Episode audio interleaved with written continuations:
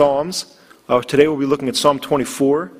Um, and I've really enjoyed uh, working through some of these Psalms, as the theme um, of this uh, sermon series has to do with Jesus Christ being the victor. Christus Victor. That is, uh, the understanding of the point of this sermon series would be to give a clear expression or interpretation of all one hundred fifty Psalms in a coherent way by looking at a select few and saying that if you understand Psalm one and two, then you actually have the key to unlock all the Psalms. That it is organized in such a way. And we'll see that today, as we know that the first psalm is a psalm to invite us to meditate upon the law of God. And the second psalm is an invitation to consider a man who is the anointed of God and who should rule the whole world.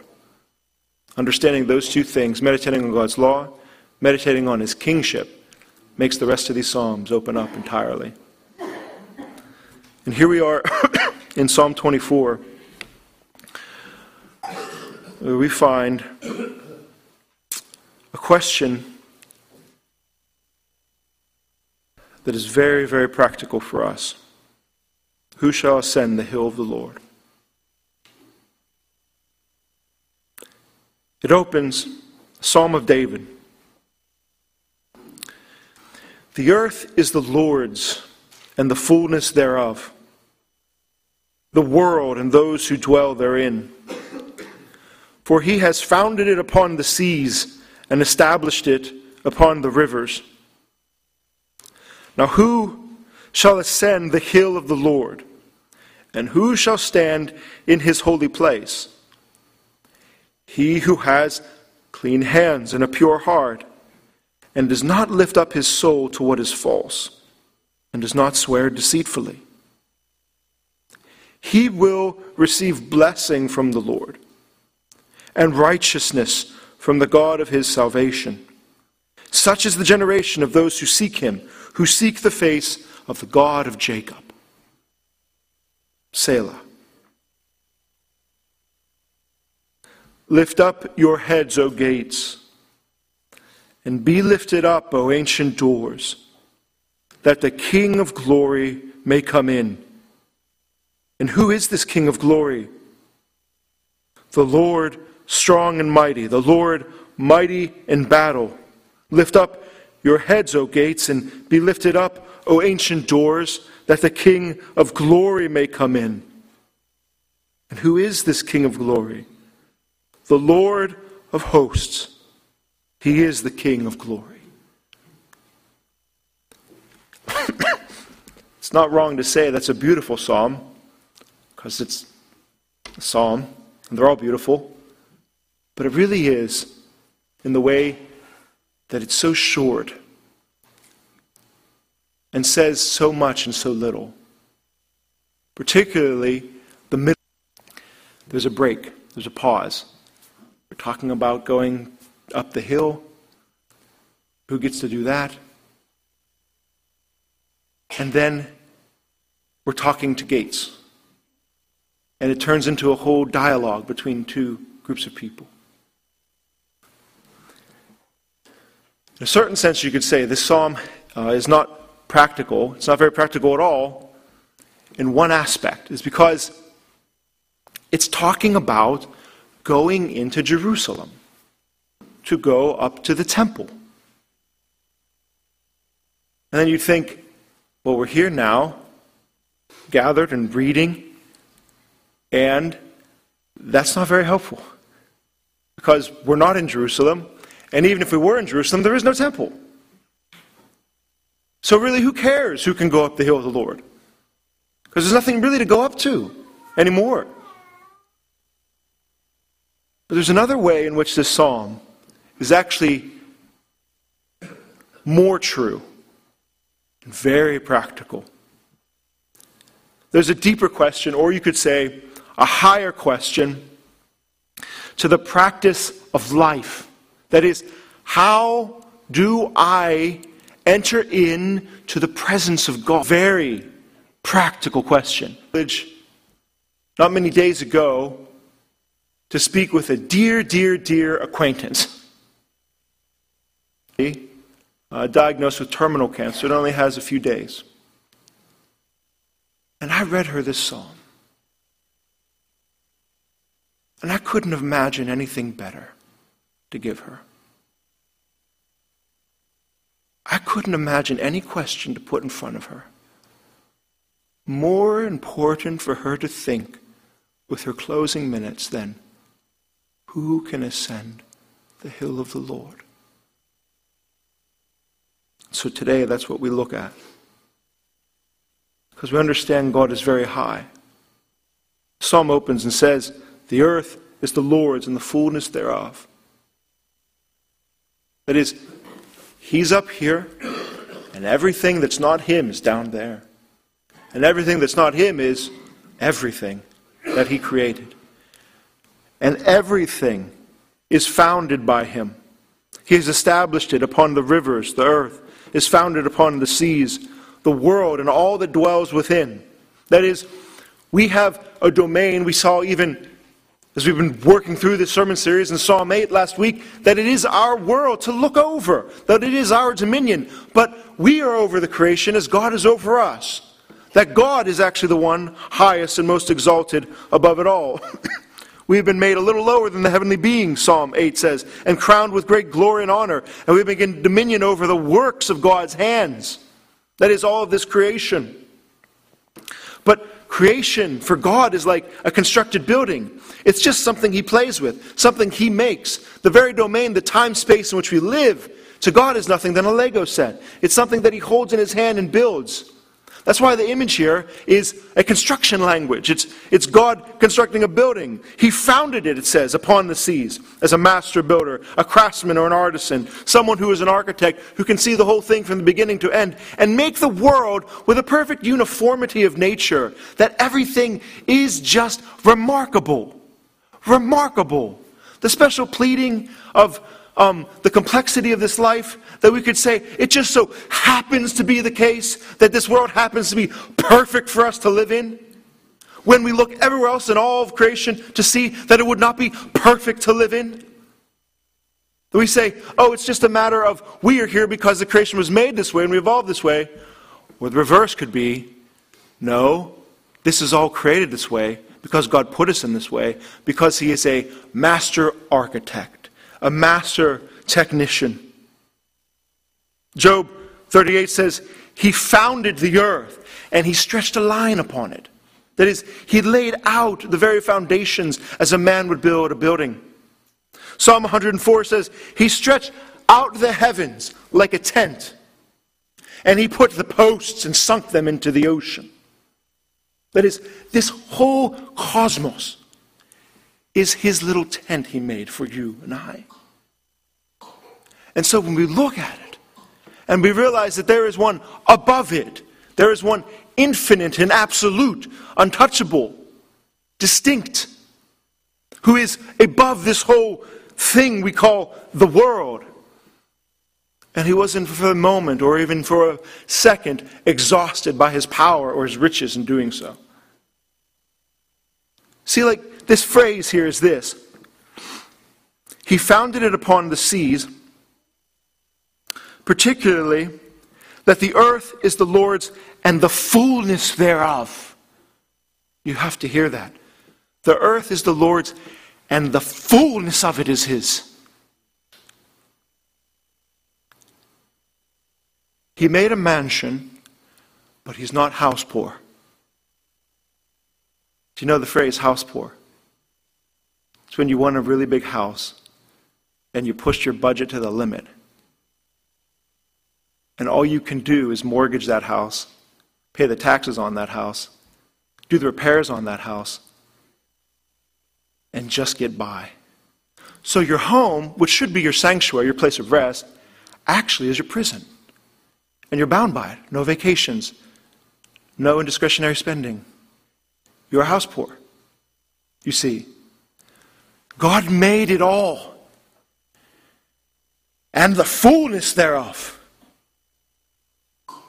That he had more money to fill every room with the best furniture. He had more money to put the kitchen with the best cabinets. He made this whole thing that we still have not measured, the cosmos, And we only turn our eye to the left and right and find more immense galaxies beyond our comprehension. He filled it. And it didn't do a dent or an, a challenge to his pocketbook. And then when he made it all, as we find in the first day, God created the light and the darkness, corresponding to the fourth day, in which he filled the light and the darkness by making the sun for the day and the moon and the stars for night. In the second day, God made the sky and the seas. And then in the fourth day, he filled the sky, we're told, with birds and the seas with fish. On the third day, he made the fertile land and all its plants. But then corresponding, the sixth day, he filled that land with all the animals, lastly man in the middle of it. That is, he created the whole thing, then he filled the whole thing up. And his power could not be challenged in the least. And then at the very end of it all, he says to man, now you go be fruitful and multiply and fill the earth. Then the very way he created the world is that it is to his glory that we breathe. It is to his praise that we live and move and have our being.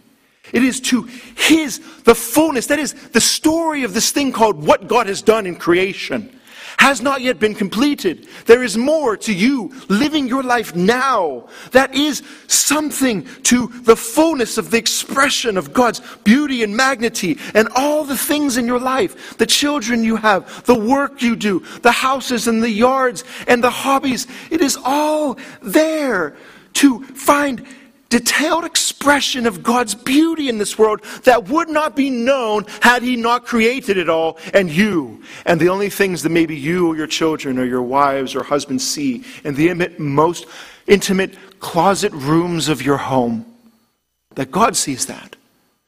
And when you tell them a little story before they go to bed, when you kiss your spouse before you go to work, that was to fill the world with God's glory. And you'd say, well, how important is that? No one else sees what I do at home, except a few people in my family, and no one really cares about them, because they're not rich or famous. But God sees what you do with your life. And that is to fill the world with his glory. These are not in my notes. I don't know how we're going to get to the sermon. That was the first verse. I wasn't planning on this. I just think of that where the angels say, holy, holy, holy is the Lord God Almighty. The earth is full of your glory. And they can't stop singing it. So now to the main point of the psalm. This is beautiful. So you find here is the question. The question is posed that since God is above all in himself, the question is how, or who rather, shall ascend the hill of the Lord? Who shall stand in his holy place? There's three layers to unfold in that question. I hope to unfold them kind of like peeling back one layer at the other. Then on the outer layer we call it ascending to the temple. There's a second layer of the ascent of the soul, the soul going up, and then there is an ascent to heaven itself. That through these three layers, you see this psalm begin to blossom like a rose, like petals of layers that mature. The beauty of really how God even created the world, wrapped up into these psalms, is that there's a layer upon layer that when it flowers out, you see what's being said here. That though in a certain sense it's talking about going up to the temple, but in another sense, I speak to a dying woman, and I read this psalm, and we all cry, because we know there's more to it than that. Ascending to the temple has to do with Second Samuel six. See, the psalm has a distinct and close connection that many people have made between a point in history in Second Samuel six in which the king David had just conquered all of the Philistines around his area. that he was very successful. And it's looking like he's kind of like the man in Psalm one. That is, in all his ways he prospers. David just couldn't lose battles. He was amazing. It was like he was anointed by God, God's Messiah, God's anointed. And so he had just completed destroying or taking over the last enemy city of the Philistines. And it seems as though now he's almost like the man in Psalm two. He seems all the Gentiles with a rod of iron. That is, everywhere David goes, Gentile nations fall. Sounds very much like the man in Psalm two. And things are going so well, and now there's peace surrounding him to such a point that it's time for him to do something that never happened. To solidify his power in one city of Jerusalem. And by doing that, most importantly, bringing the Ark of the Covenant into that city, which never had a permanent resting place. So he brought the Ark of the Covenant, this Ark, into Jerusalem. And in the context of this, it was a fanfare. It was a parade. There was singing and dancing, instruments, and children, women, and joy, and everyone is having fun. That's the point where David danced, everyone talks about. It is, it's like it's all making sense. I'm the king, David thinks. I'm the anointed. I'm the one to subdue. And here now we have a localized city in which to consolidate power and begin to have the kingdom of God come upon earth. This ark that had to go into Jerusalem, it's really nothing more than a wooden box, a little over three feet long, about two feet wide, a little over two feet high. It was overlaid with gold. And inside the box were Ten Commandments. And outside the box were two rods attached by which to carry it. The way it was carried was very important to God. Uh, Numbers four, only a distinct tribe of Israel, the Kohathites, were allowed to carry the ark. They had to carry the ark on the poles attached to its side. Those poles had, it says in Numbers seven nine, to rest upon the shoulders of these Levites, the Kohathites. In Numbers four fifteen, it says, they must use these rods, lest they touch the ark and they die. On top of this ark was what is called the mercy seat. One of the most beautiful phrases in all of Scripture. It covered the ark. It was a gold lid of pure gold with two sculpted cherubim, angels of a sort, on each side, looking down.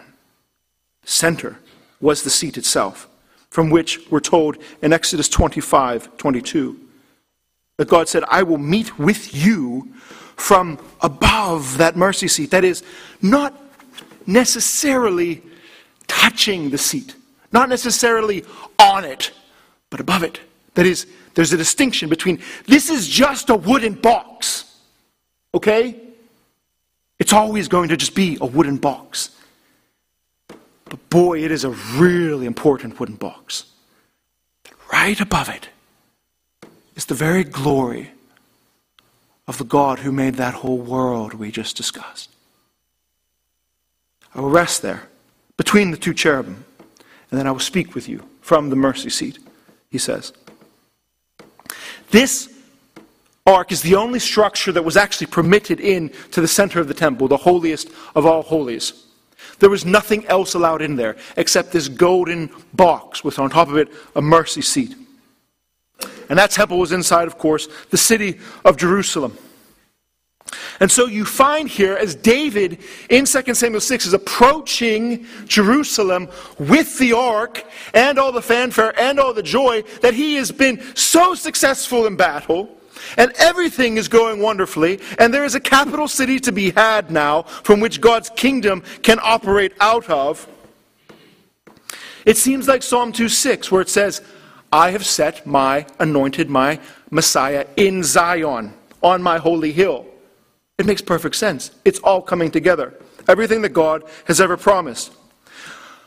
But then we are introduced to the problem of ascending the hill of the Lord. As they're going up, the ark is being carried, but not by men. The ark, we're told, was actually put on a cart. And the text says, it was, don't worry, it was put on a new cart. It had that new cart smell. And so they were thinking, this will be good. We'll put the ark on a cart and have the oxen, the animals, carry it. Now, do you remember in Psalm eight how the oxen are below us? We're above them, and the angels are above us, and God's above it all. There's images of angels on the ark. God's hovering above, and we're going to put oxen here, pulling this cart. Doesn't seem to be right. The reality of what happened is, we're told and we're warned that something bad is going to happen. Because in Second Samuel six two, it says this, the ark of God is called by the name, the Lord of hosts. That is, the name for the box is Yahweh. Yahweh of armies. Unless the Bible said it, that would be pretty a blasphemous statement, to call a box Yahweh. But there is such a close connection to this box and the very manifest presence of the distinct, holy Yahweh, who is God like no other gods, and who is the God of all power and violent armies, that that's the name for this box. And that's our warning that something was going to go wrong. Because a man named Uzzah and Ahio were two men working with this brand new cart. It was a nice cart. Uzzah lifted out his hand and took hold of the ark because the oxen stumbled. And the box almost fell. And we're told that the anger of the Lord was so kindled in that moment that he struck down Uzzah in that place, and he fell dead next to the ark. And everything stopped. All the song, all the dancing, all the praise, all the parade, all this triumphal procession, presuming to just enter into the hill of the Lord, done. Man just died. Told that David immediately was angry and he was afraid. He didn't even go near the box again. He gave the box to someone else and didn't even want to be associated with it anymore, because he realized something that this psalm is trying to cause us to pause and think. Who can actually ascend the hill of the Lord? That's the question. And the question actually follows with a very convenient and clear answer. He who has a clean hand and pure heart.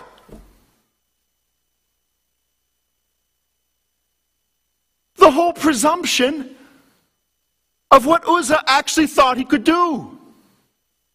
See, there's a certain kind of dirtiness to animals, like the oxen that were pulling that cart. And there's a certain kind of dirtiness to dirt, that if the cart would have actually flipped over the ark, the ark would have fallen onto the dirt. This center of Israeli worship would have been tarnished in the mud. But see, there is a distinct kind of dirtiness to the human hand. And that was not considered in the least. The fact that he thought he could stop it from getting dirty by touching it. The fact that he thought he was clean enough to relatively be the one to manage this ark and relatively be the one to manage God and keep him along so that he could go up the hill of the Lord, immediately stopped with final death. Impossible. He is holy, white hot in his holiness. And that the whole psalm causes us to pause to consider, should you wager with this? Is this a gambling game? How well do you know yourself, and how well do you know God? And are you willing to make that wager? The story of it all, don't be like Uzzah. His hand looked okay, and it was not. So the question, of course, comes with this answer. He who has clean hands and a pure heart. See how the hands and the heart are connected? Maybe, I'm guessing, ten fingers, ten commandments. I don't know. But the heart should have the law of God written upon it. And there's a connection that if your heart is impure, then therefore your hands, which extends from the volitionary intentions of your own heart, do things that you want to do. And those things you want to do are dirty. Dirty. All ten of them. If God were to judge us on what we've just done with our pinky alone, we'd go to hell. We got nine other witnesses that speak otherwise to say, it is bad. It is very bad. The foolishness of it all is that's exactly how Uzzah was thinking when he thought, I will save God. I'll save the dignity of God as I go up the hill of the Lord. I'll touch the ark. The problem here really is the problem of relativity. And so here is that second ascent. It's not just about this psalm going up the hill of the Lord, that is, into the temple. It's an ascent of the soul. He says, this man who can actually go up the hill, he does not lift up his soul to what is false. He does not swear deceitfully. You see, there is a lifting up here. That if your soul is not lift up to falsehood, that is, exalting and worshiping in what is not true, that is false idol worship or false witness or anything that is false, that you exalt your soul, you move your volitionary center in the way of wickedness at any point, that is, at any point, the relativity of this passage, that is the danger of it all. If it was not a matter of relativity, Uzzah would not have died. Because he's relatively more clean than the next guy, and of course we know he's not Adolf Hitler. But he is not absolutely clean. And so if you read this psalm and say, how could I ascend the hill of the Lord? I just have to be relatively clean. I have to have a relatively clean hand and a relatively clean heart. And I have to relatively, sometimes most not, most of the time, not lift up my soul to what is false. But if I ever with my pinky have ever lifted up my pinky to what is false, just once, what is it? I don't know. Do you like gambling? Do you want to try? Is it Russian roulette? Is there a bullet in the chamber? Touch the ark, ascend the hill, pass through death, and see how it goes. In Scripture, at every point, we're encouraged in the wisdom of God's Word, as these Psalms are opened up to us as a meditation book in Psalm one, to pause. See, the beauty of the Psalms is that they're not expressing this answer so pointedly. They're causing you to slow down. They're causing you to consider your life and meditate. Because the problem of our relative cleanness is attached so closely to the pause. Selah. No one knows what that word means. That's why it's not translated in English. It's just there. People guess it means a musical notation, maybe a transition in the instruments in some sort. It's inviting you to take in this fact. Only he who has a clean hand and pure heart can ascend the hill of the Lord. Selah, pause. Lift up your heads, O gates, and be lifted up, O ancient doors. Someone's trying it. Someone's attempting to ascend. Let's keep reading. That the King of Glory may come in. Well, who is this King of Glory? He is the Lord strong and mighty, the Lord mighty in battle. David slaughtered all the Philistines, but it was not him. There is one who is mighty in battle. There is one who actually walks where he pleases, and no one tells him otherwise. There is one in which every door of all creation is open to him, because he made every door in all of creation. That he can actually say, now I'm going to go home now. I'm going to go up to my lot. I'm going to go up to the house of the Lord. By the way, beep, beep, automatic garage door, open those doors now. And they do. Do you see the invitation of a consideration That the question is that, but who is this one, the Lord of glory? Are we talking about a messianic king? Are we talking about how David's able to do such a thing like this because he's such a powerful king? Lift up your heads, O gates. Be lifted up, O ancient doors, that the King of glory may come in. Now who is this King of glory? The Yahweh of hosts. The same name given to the box. Yahweh alone. We are saved by grace alone, through faith alone, to the glory of God alone, through Jesus Christ, who is autotheon, Yahweh alone. Trust in anything else at your own demise. Do you see how it points to everything of Jesus being that victor? When I sat with that woman, I said, now let's consider how we can ascend the hill of the Lord. And I said, I have bad news. I'm going to keep reading. And it says we have to have clean hands and a pure heart. Isn't that bad news? Isn't that sad?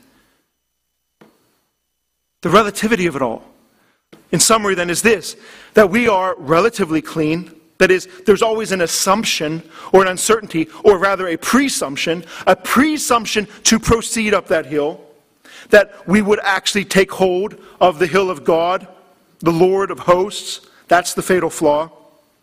But the solution of it all is that our blessedness, though imperfect, can actually still be blessedness because the Lord of hosts is the God who is our Savior. That, see, it is not just the Lord of hosts, which is this box of the Old Testament, which was a mystery and a type. But you see, on top of that mercy seat, there was blood all over it. And so now we know that the Lord of hosts is also God of our salvation. For it says, he, this man who is able to go, he will receive blessings from the Lord and righteousness from the God of his salvation. That is, the only way you're really going to get up there, unless of course you happen to be Yahweh,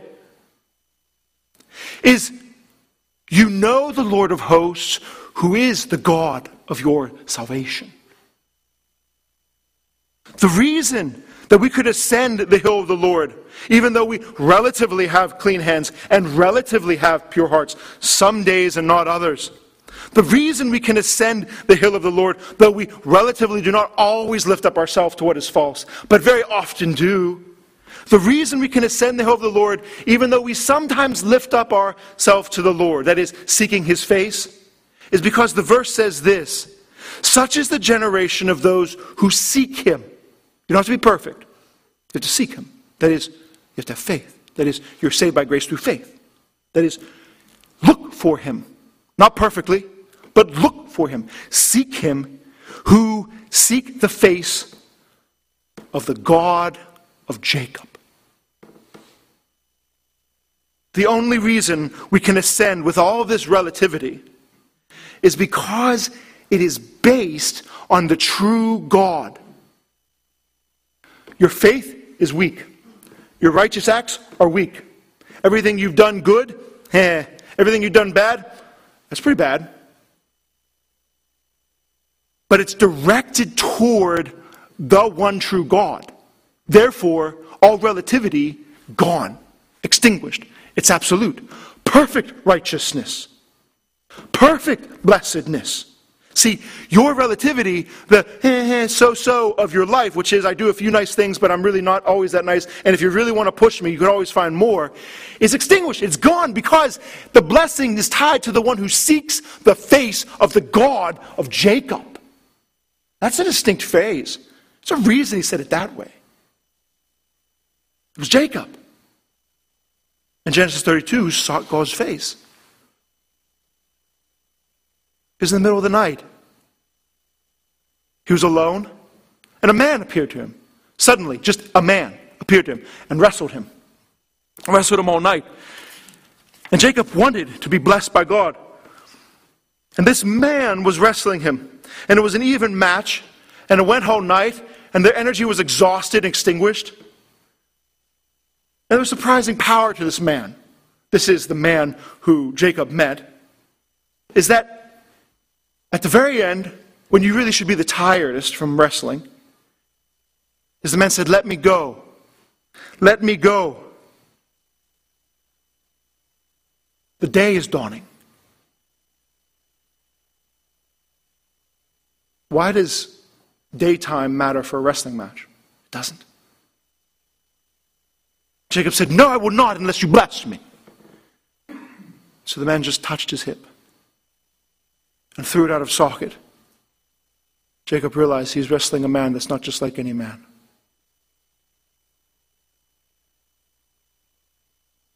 Let me go, for the day is broken. I will not unless you bless me, he said. The man said, what is your name? Jacob, deceiver. I've lifted up my heart to what is false my whole life. Your name now is Israel. You prevailed with God, and I let you in. That's all the gospel is. Wrestling God and Him letting you in. All of your selfishness your whole life, the way you were when you were ten, twenty, and thirty, has He been wrestling you? And he says, what is your name? The man said, why do you ask me my name? And so he blessed them there. And so Jacob didn't know the man's name, but he named that place Peniel, which means the face of God. Blessed is the man who seeks the face of the God of Jacob. And Jacob is fully convinced that he saw a man who was God. How could you ascend the hill of the Lord? This is the third and most meaningful ascent. Yes, it's talking, the psalm is talking about ascending the temple. That's why it was used. It was sung in the ancient cultural, uh, uh, cultic life of Israel. And the psalm is talking about how we ascend our hearts either in seeking the face of God or seeking in what is untrue. But is most pointedly speaking about the very ascent to heaven itself. You see, yes, this holy hill, if you would keep reading in Psalm forty-eight, is called a holy mountain that is beautiful in elevation, and it is in the far north. And that word, Zaphon, far north, is not talking about going up to Canada. See, in Isaiah fourteen, far north means to be above the clouds, above the stars, above the mountains. That is, the hill of the Lord, of what was in Zion, what was in Jerusalem, was just a picture of the hill of the Lord, which is above the clouds, which is above the hills, which is above the mountains and the stars. It is the mountain in the far north. So how beautiful an elevation is the hill of the Lord. That in Hebrews four, we're told that it only served as a type and a copy of what was to come. That it was speaking about a heavenly pattern of true reality. And that in Hebrews four we're told that Jesus, our great high priest, has passed through the heavens. The heavens. That is, this whole thing is about him ascending to heaven. But who is this man? See, if God can go do what God wants to do in all of creation, because he made it in the fullness thereof, why should they ask? Why should the gates have to say, now who is this Lord of glory? Because they've never seen a Lord of glory like this. What man kicks through the door of heaven? You can imagine the image, the poetic display that the gates of heaven are spoken of as the people on the walls. And looking down, they say, now he has the appearance of a man. No man has ever made it this far. Uzzah didn't even make it past the box. Who is that Lord of glory? And the incarnated Logos, Jesus Christ himself, says, I am Yahweh of armies. and I have won the battle. Look at my wounds. And I am victorious. And these are my battle scars. Now open those gates. And he ascended. And I love how Athanasius said, the Lord came and overthrew the devil and purified the air and made a way to heaven. He reopened the road to heaven, saying, lift up these gates and be lifted up, O ancient doors. That is why the Christians in the early church said, we call ourselves the way. Before they were called Christians, the Romans understood them as those who called themselves the way. For they were saying, all you worship is demons and unclean spirits, but there is one who has purified the air with his own body in ascending a man into the heavenly throne room of God. And he sat down on that seat with his blood-stained hands, and it truly became a mercy seat.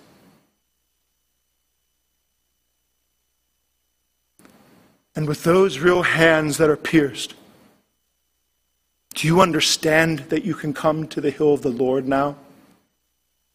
For anyone who has clean hands and a pure heart can ascend.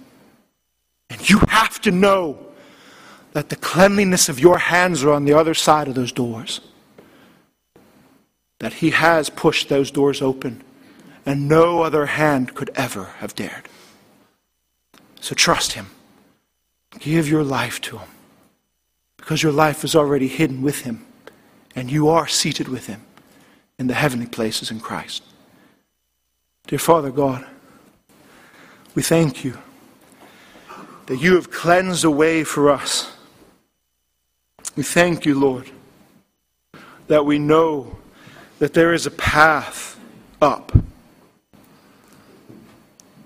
that there is an ascension that we are part of. You are Christus Victor. And we are the spoils of your war. Now lead us in the train of your robe, and take us captive for righteousness, in the city of righteousness, with clean hands of righteousness, with a pure heart of righteousness. And Lord, pour out your Spirit so that we might be sons of righteousness now in this wicked, wicked world. In Jesus' name, amen.